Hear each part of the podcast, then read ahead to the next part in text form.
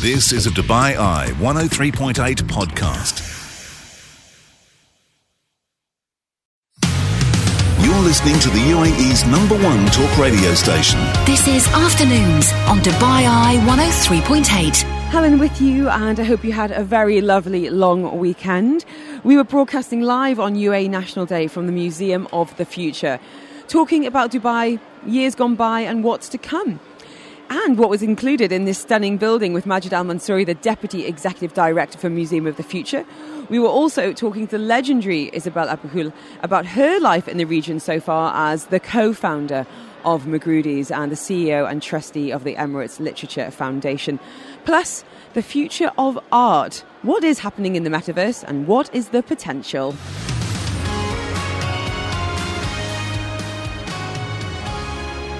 Joining us now appropriately from the Museum of the Future is the Deputy Executive Director, Majid Al Mansouri. Good afternoon, sir. How are you? And happy UAE National Day. Uh, good afternoon, Helen, and thank you for uh, having me. Um, happy National Day to everybody here in the UAE, especially from the Museum of the Future. So tell me, what, what would you prefer? Would you go back in time or travel to the future?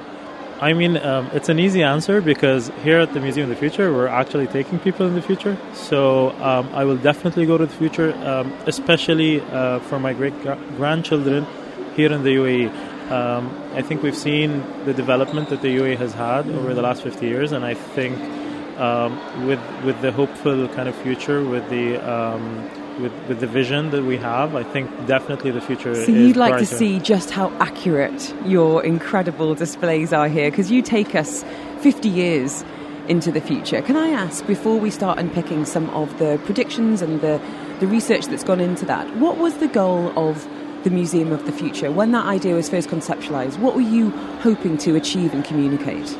I mean, I think when you look at the future, I mean, the future has always been a topic, you know, historically. I mean, everybody, uh, you know, has, a, has, has an outlook to the future. And I think the medium that the future was uh, presented was completely different. Mm. Um, you know, you had, you know, Britain, um, you know, with the development of kind of media, media, you've seen kind of movies and, and, and, and series that are coming out. And I think what we're doing is taking it a step further. It's so immersive. Exactly, and we're taking people into the future so that they are, um, if you will, um, characters in a movie. That movie is actually based on research. It's based on science. It's it's it's not something that we've imagined. Something that's actually rooted in in reality.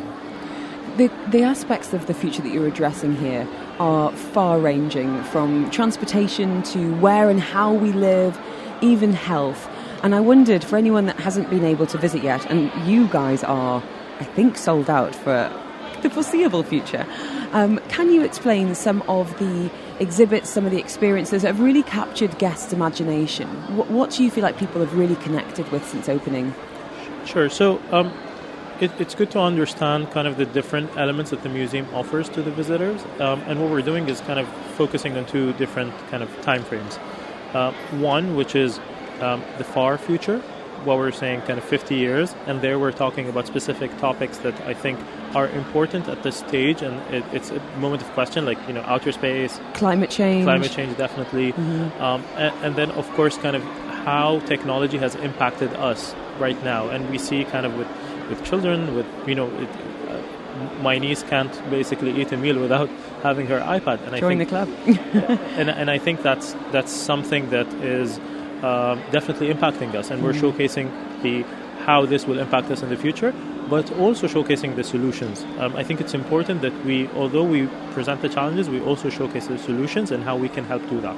And what you've really brought to life are some of the ideas that have been kind of floated now from, you know, solutions from nature or solutions from technology. But something that I found so impactful was was that relating to climate change, relating to you know the how how many animals are going to be in, extinct in 50 years and I feel like it is only by having those connections and those touch points that you actually do think, okay, we can be making changes now to impact the lives of our children and our great grandchildren.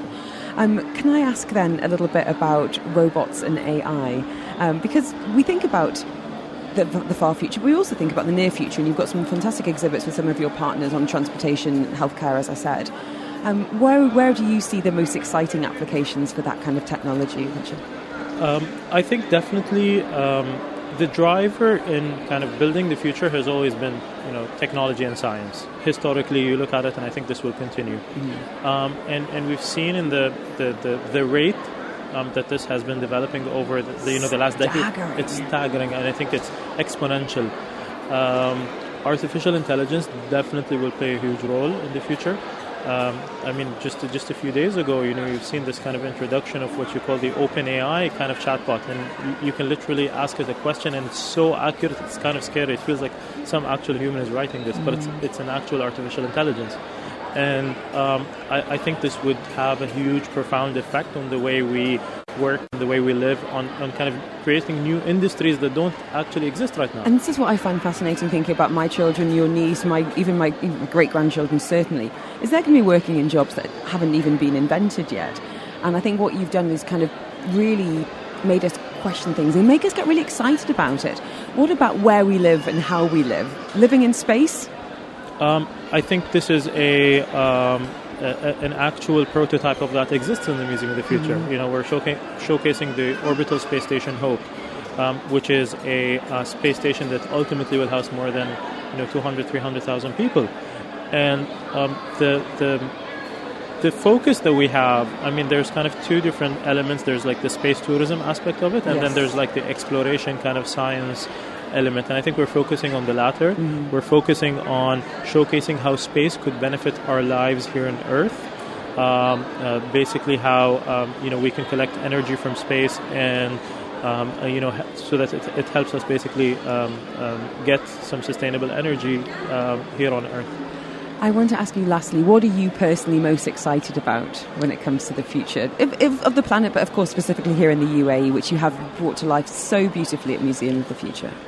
Um, I mean, unlike any other areas around the world where you know there are kind of different challenges, um, and maybe the outlook of the future not as you know as hopeful. Um, mm-hmm. Um, I think it's a very very exciting time um, to be in this region. It's a very exciting time to be here in Dubai in the UAE, and I think the future really looks hopeful. I know there are challenges, but these challenges are always met with kind of this um, continuous, you know, hope that it's, it's a it's a can-do attitude. You know, it feels like nothing is impossible. And um, thank you for spending some time with us on UA National Day. Really appreciate it, Majid Al Mansouri, Deputy Executive Director, Museum of the Future. Um, I need to ask you one last question. The floating friend that's going around my head mm-hmm. is it a penguin? Is it a manatee? What is this creature? Um, it's actually a dolphin. A dolphin. And um, the, the, the reason um, that we chose the dolphin is because of, um, you know, it's, it's a species that's found around the, the, the, um, the waters here in, in, in, the UAE. Well, I have to say, he or she is a hit every time, people waving up at it. It is just an absolute pleasure to be here this afternoon at the Museum of the Future.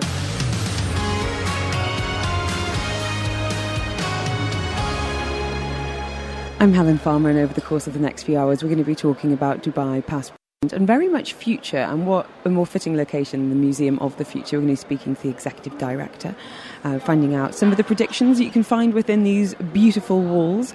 And we want to know from you would you rather go back in time to meet your ancestors or go forward generations to meet your great great grandchildren? Let me know, and you could be winning tickets to Hans Zimmer. This is a question I'm going to be asking all of the guests today. And first in the hot seat is the co founder of Magrudy's Bookstore, CEO and trustee of the Emirates Literature Foundation, Isabel Abulhoul, who has spent more than five decades, we've just worked out, since arriving in the UAE in 1968. Isabel, thank you so much for being with us. Happy UAE National Day. It is. It's just absolutely wonderful. Um, I was out early this morning in the desert with the family and grandchildren, and they were sort of sliding on boards down the dunes, and it was just a. It just nothing's changed and everything's changed. It's so well said. I woke up in the desert this morning. We went camping and my kids were sledging on down the desert yes. dunes, and I just thought, had one of those moments as the sun was coming up, and there was about ten hot air balloons going above us, and there was gazelles, and I thought, goodness, how how lucky, how lucky we are. So let's go back in time, 1968.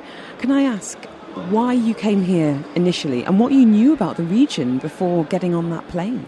Okay, so I um, came here because I met my future husband at Cambridge and um, uh, I followed my heart and I came out in December 1968 to meet um, uh, my future family.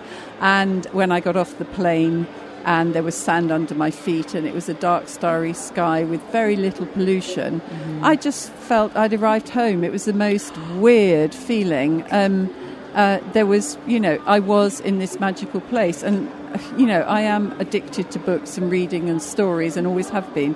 And I think I just felt I'd arrived in a story, but it was a real mm. story. It's very Alice in Wonderland moment. Alice in Arabia. yes, exactly. How fascinating then, because this is obviously when my parents moved here in the 70s and my mum keeping in touch with her family back home in Belfast, you know, it was letters and the occasional phone call. You must have felt very far away from the UK at that point. Had you been able to conceptualize what your future family's home was going to be like, what their day to day life was going to be like? Well, I thought I was coming to potentially live in a tent with camels um, outside the door, and I thought, well, that's fabulous. You know, what could be more exciting? And in fact, it, it wasn't. Uh, um, I um, uh, we stayed in Fareej Murar, which is in Deira, and the sea was very close to the um, to the house and um, it was um, everyone made me so welcome. But the first morning when I woke up, I drew the curtains. I was in the guest room, and um, a little donkey trotted past, and, and I thought, you know, this definitely this is a wonderful this place. This is the place for me. Yeah. and going going to the gold souk, going to the fish market, going out into the desert, going to deserted beaches. I just felt it was just perfect. I love the food, I love the fresh fish, and I love that we shared a big tray of food every day. Um, everything was shared. There was no wastage. It was very sustainable. There were all those sort of those things. And did I know anything about the region before I came? Um, one of my mother's friends had given me a book, Arabian Sands, by the late Wilfred Thesiger, mm. and I had read that. So that gave me a huge insight into the culture, I believe, and thank goodness, because then I did have a little bit of understanding.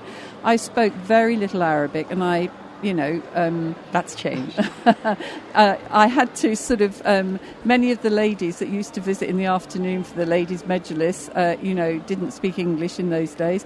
And so I was sort of immersed in the language and it was, it was marvellous. And also, I was treated so kindly mm. and with so much um, sort of um, acceptance. I never felt an outsider. And I think, had it been reversed, it would have been very different. Joining us today, we've got Isabel Abulhoul joining us, um, sharing how long she's been here in the UAE, just taking us back in time there, that beautiful glimpses of starry skies and deserted beaches.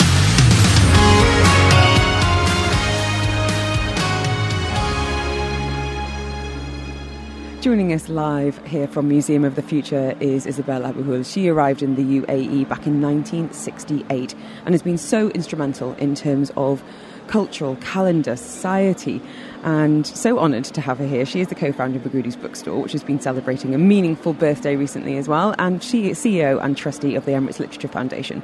Isabel, you got seven grandchildren, and I'm curious when I ask that question to everyone listening today, what would you prefer to do? To go back to meet your ancestors or take a trip to the future?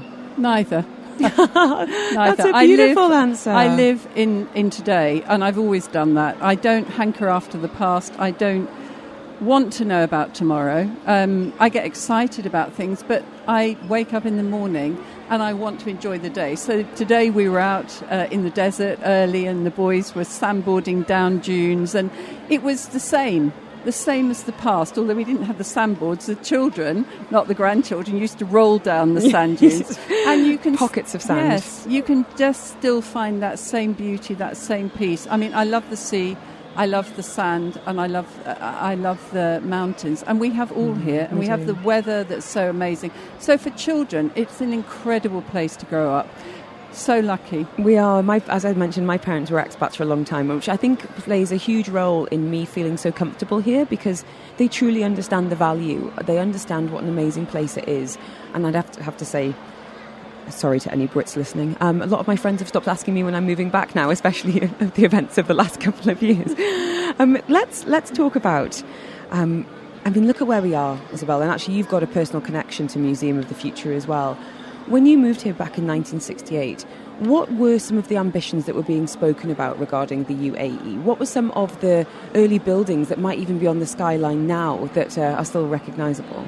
Um, I think the sort of the, the, the landmark when I first came was the uh, clock tower Deira. in Deira. That was the sort of you, you know that was the iconic um, structure which the late Sheikh Rashid had um, commissioned, and it was beautiful. And it had fountains, and you know every time you passed it, it was like passing I don't know um, the Eiffel Tower or something. It was our, our little thing. There was very little, um, very little in the in the way of tall buildings. There were a few, but not many, and most things were low rise. And you could look, you know, you could see a long, long way. And then when the World Trade Center was built. It was there in the desert on its own. There was nothing. The first time I went to Abu Dhabi was in 1971, and we drove in convoy across the desert. And I mean, you could not ever go on your own because there was no roads, there was no signs, and if you got lost, and I mean, I'm the sort of person who would have always got lost. I no, on a one, one lane track. no sense of direction whatever. And I also remember driving to Sharjah along at low tide along along along the beach. I mean, there was very soon one um, single track to go to the Northern Emirates. Um, you went with Land Rovers. You went across. The, I mean, you were adventurers. It was um, amazing. All these early experiences. You learned never ever to camp in a wadi. I mean, people could be washed away. You just the sort of the the fury and the suddenness of. Um, the filling up of the wadi beds, uh, if it ever rains, you know, have to be seen to be believed.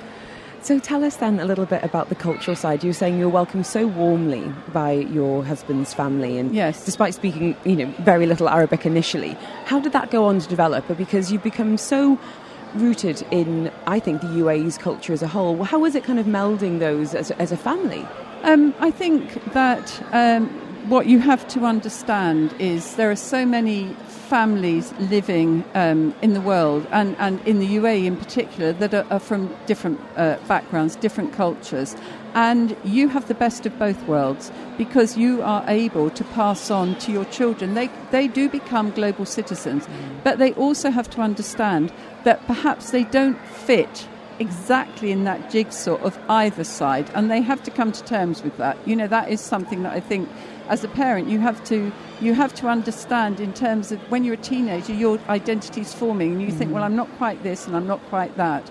It's that question of. Um, We've just had it with the uh, big sort of blow up in the UK about no, where are you really from? Goodness. And we had a wonderful poet at the in the desert a couple of years ago, Carlos Andreas uh, Gomez, who had written this beautiful poem called "Where Are You?" Re- no, Where Are You Really From?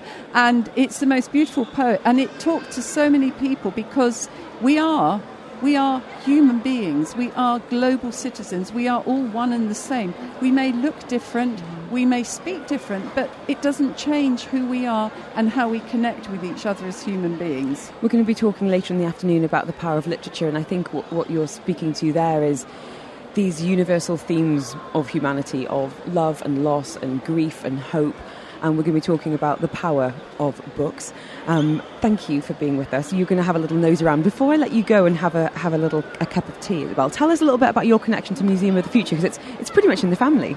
Uh, yeah, I have a very, very large, and I'm very blessed with a very large Emirati family who are the Gum Belhoul. So they're all the Belhuls. And Khalfan Juma Belhoul is the uh, CEO of the Museum of the Future, or the Museum of the he's uh, the uh, Dubai Future Foundation, which uh, runs this. And I'm so proud of him. I'm so proud of what he's achieved. And um, uh, you know, it's marvelous to see reasonably relatively young people coming up with these in with their teams with these incredible ideas i mean we're sitting here and we've got arabic calligraphy etched into the ceiling in the same way you have on the outside of this building it, enough to just come and marvel at that forget about everything else that is in this wonderful wonderful place apparently it's sold out till next february This is and what i'm I not hear. surprised I'm, I'm not either. I'm not either, and I think it's so heartening to have seen things being built up and then being filled up. And we know, uh, looking around, I, I was in conversation with some of the team last week about, you know, what's the demographic of guests? And they were like, people of all ages from all over the world. And I was like, well, that is just absolutely Dubai all over. Isabel, I'm going to let you go and have a cup of tea.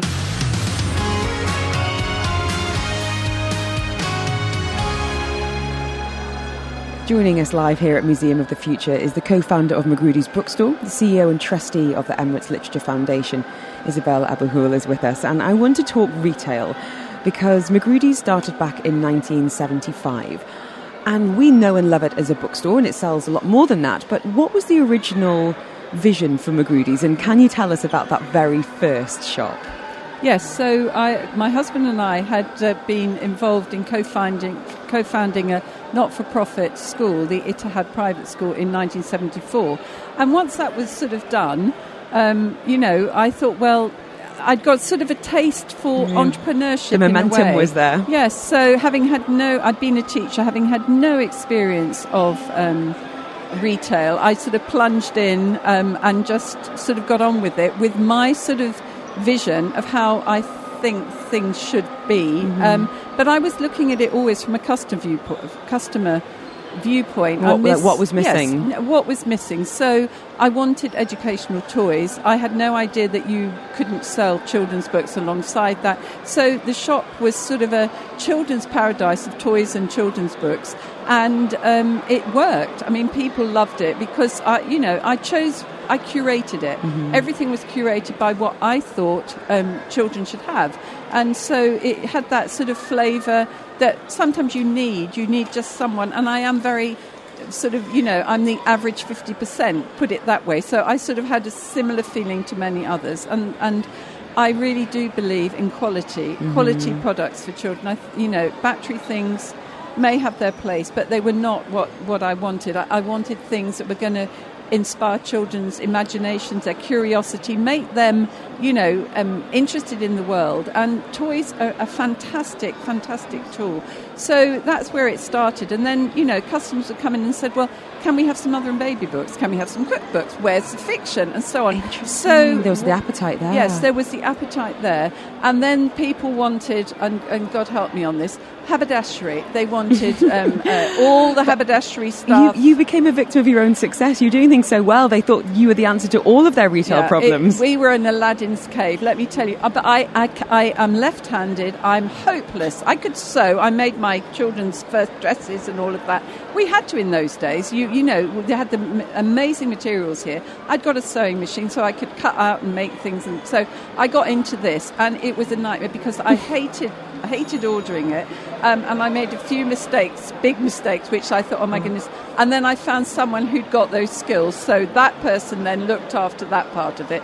And that was an early lesson to learn that actually, unless you have a good feel for it, stay out of it mm-hmm. because you're going to make mistakes. It doesn't work. You've got to have an expert. And exactly about working collaboratively. And that shop is there now to, to this day. Magrudy's Mall there on Beach Road. Tell us about the growth of that community and hub what was who were your neighbours back in back in the uh, yes, late seventies, so, early eighties? Uh, in the it, the original shop in Jumeirah was just the one bit of it. It was one quarter of it, and um, so next to us was Spinneys supermarket.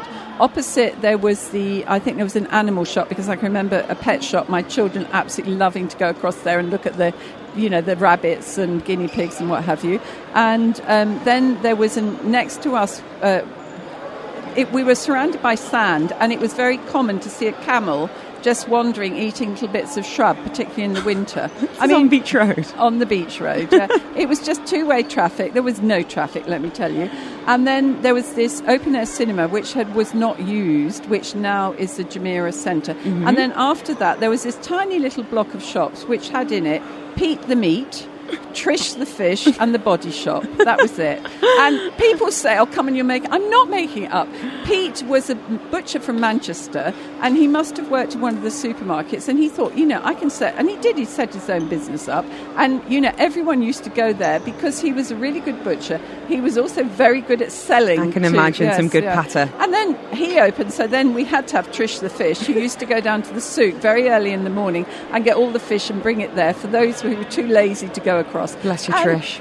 It was a community that, that, that, you know, the shops were driven by what the community wanted. mm And there was this pop in, pop out, which I still think, um, particularly after COVID, we've sort of almost gone back to that. So the model of Magrudy's now, we're on 15 shops and we've got another two planned across the Emirates. Wow. So, but we go for community shops because that's where we fit. We're not, we've done the very big shops and um, they are very expensive and you you you have so much sort of space to fill. You don't get that pop-in customer in the same way. So we've we've sort of refined what we do and have come back to community spaces and dotting ourselves about. So it's easy for you to get to us. There, there is, uh, you know, we have a website. You can get things delivered to you. We've got all of that. So we're trying to, and I think that's the reason why Magrudy's is still here 47 years later because um, it's evolved in terms of what customers now need. But it's also retained the values of what customers still need, which is that sense of community and Yes. connection and recommendation, which, uh, you know, as you know better than anybody, when it comes to sharing book recommendations.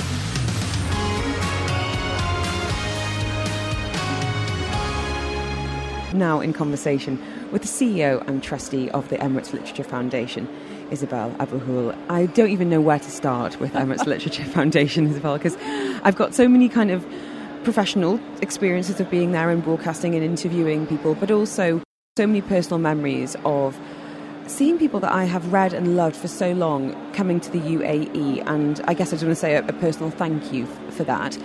So, so kind, so kind, Helen.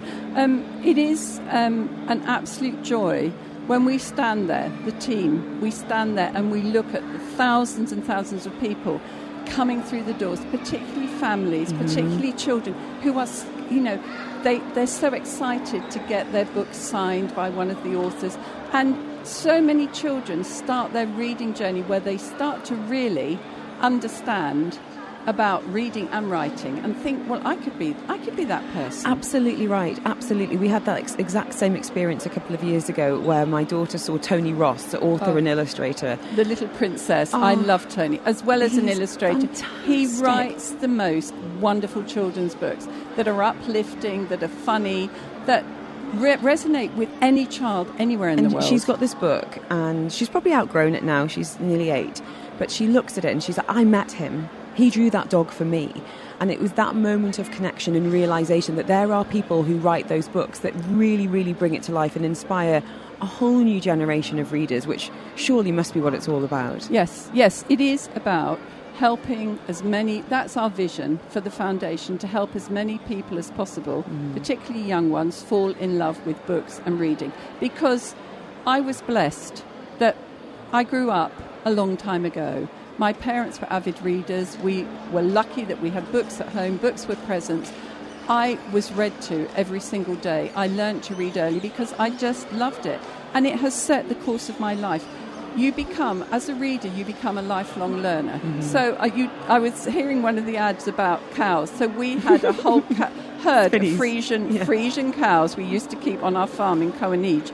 And um, I had to, I, I got the, hand, the handmaiden's book of how to make butter and Oh, yogurt and things like Can, that. can, can we see an Isabel's branded butter in Spinneys one day soon? Um, Is that and, what's next? uh, this was years ago. And then I had this Australian farmer's book about how you deal with um, uh, disease in cows because there wasn't that many vets in those. I'm and certainly no Google. Oh my goodness. So I was trying to diagnose what these animals had got wrong with them. We had cows, we had goats, we had sheep, you name it.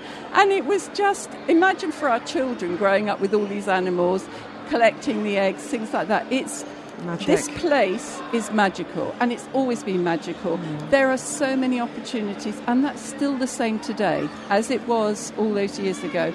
It's a place of opportunities, it's a place where people will turn round. Anytime I ever, I used to drive, there were no roads, so I was always, I had a little um, uh, Volkswagen Beetle, yellow. It was called Susanna, I think. anyway, I can remember driving this and always getting it stuck because, as well as having no sense of direction, I'm a pretty awful driver.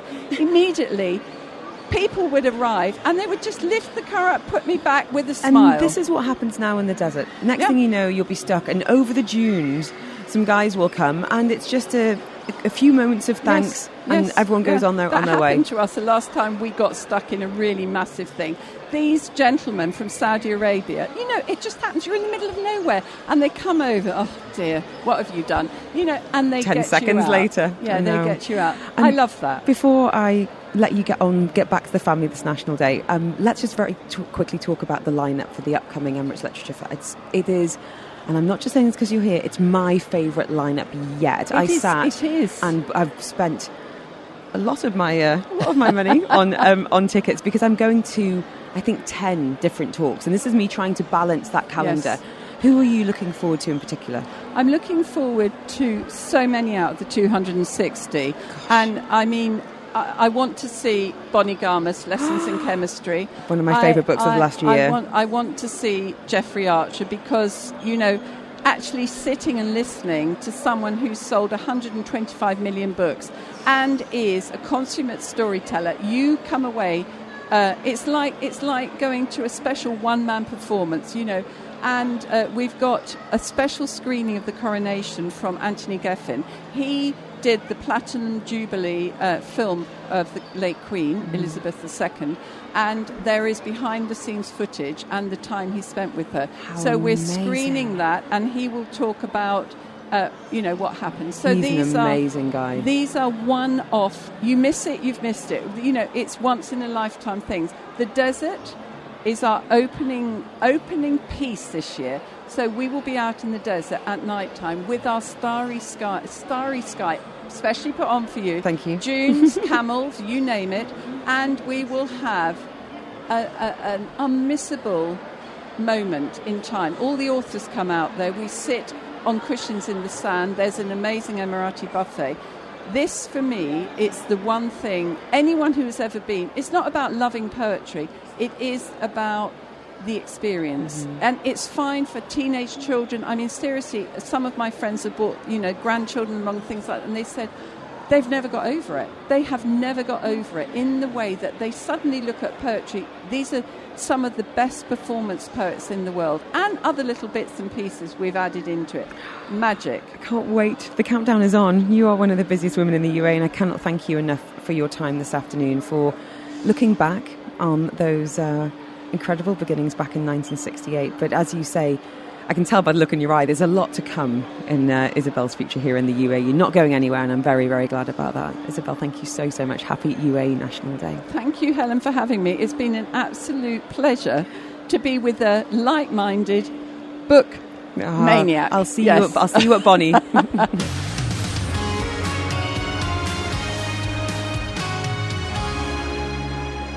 We are broadcasting live from Museum of the Future, where they have really brought the Dubai future to life, looking ahead to 2071. Everything from the animals that are going to be in existence to the skyline, transportation, and of course, culture too. We're in conversation now with Anna Seaman.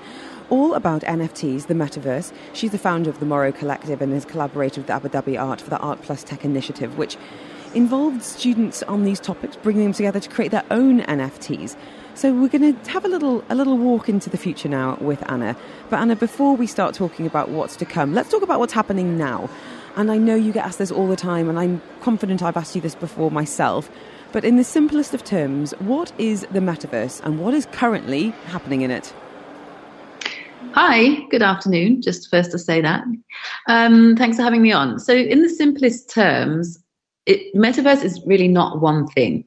It, I kind of like to describe it as another world. I mean, the word meta comes from the Greek meaning after or beyond, and the verse comes from universe. It's, it's like an, another world that exists kind of around us.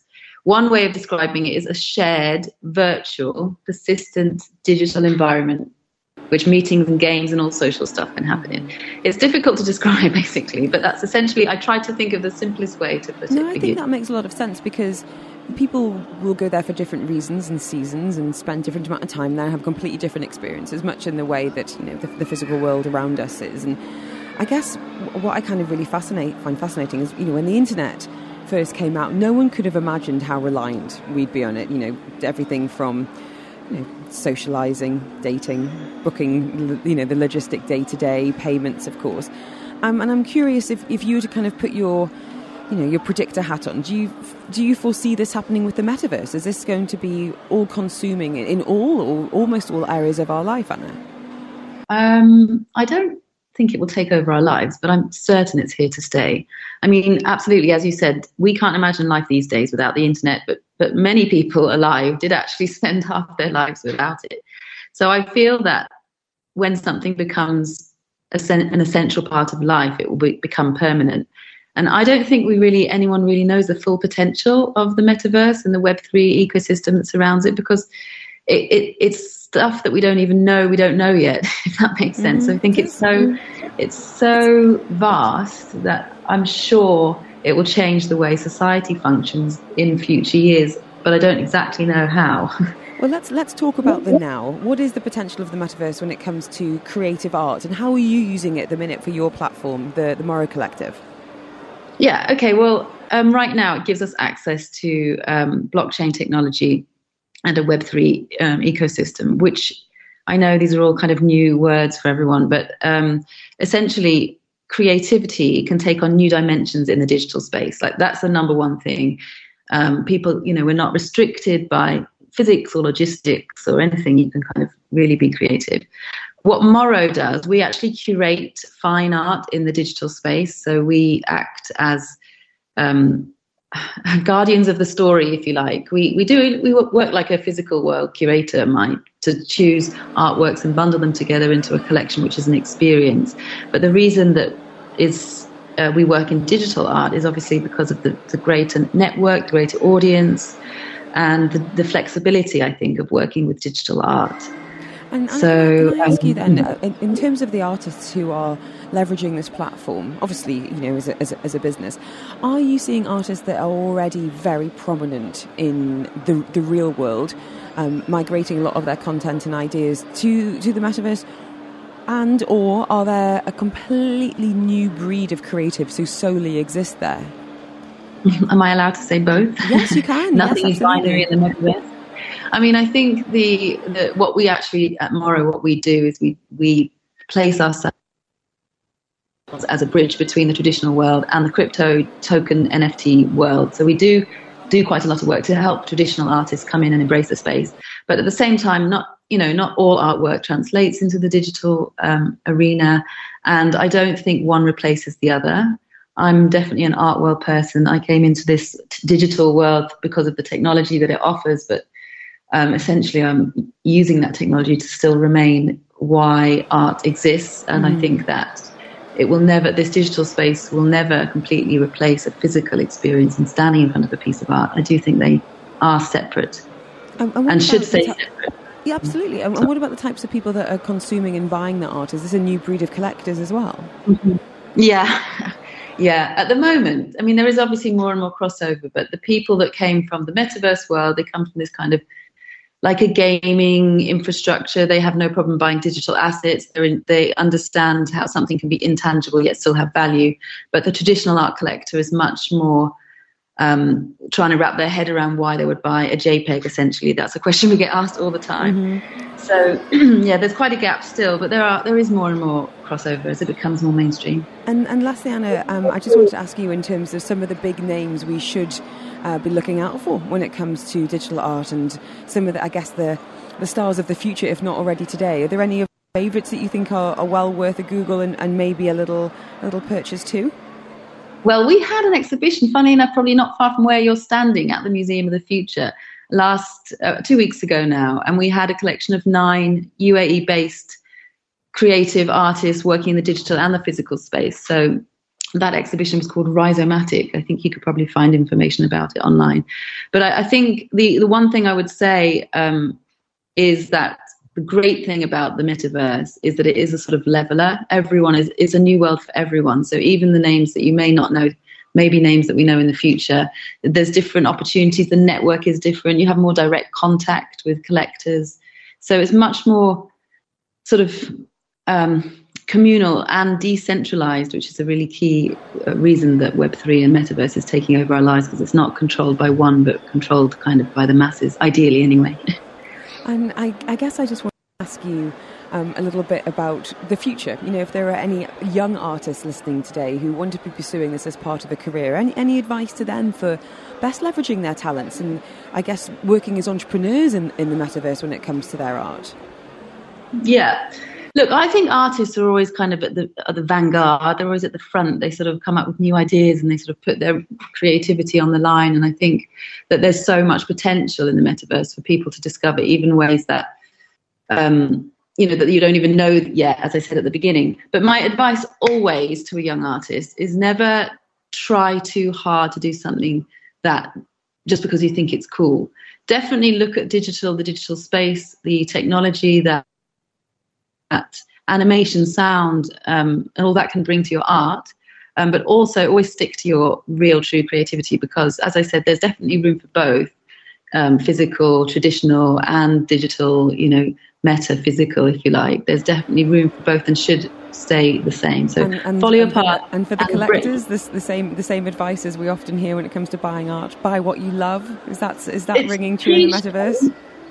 It's a cliche, but it's it's it's always true mm-hmm. when you mm-hmm. buy something with the creative asset. Um, and definitely don't try and buy work that you think is going to make you a millionaire because a lot of headlines to blame for that. Expectation is the root of all heartache in all aspects of life, including art. And for anyone that does want to find out more about your involvement in um, in Abu Dhabi's art, Art Plus Tech, and of course find out more about the artists you're working with um, at Morrow Collective, what's the best way of getting in touch and finding out more? Usually getting in touch as a DM on Twitter or Instagram because we're, we're always active on those two um, social media channels. Of course, our website, morrow-collective.com, has everything, so it's probably the best place. Anna Seaman, thank you so, so much. Really appreciate your time on UA National Day and fascinating and be great to catch up in the future about the future and find out exactly how all of this is unfolding.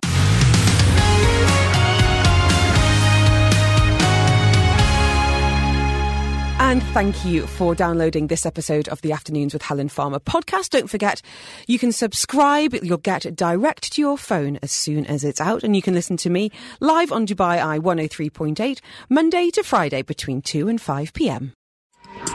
You've been listening to a Dubai Eye 103.8 podcast. To enjoy lots more from Dubai Eye in the United Arab Emirates, just go to DubaiEye1038.com or find them wherever you normally get your podcasts.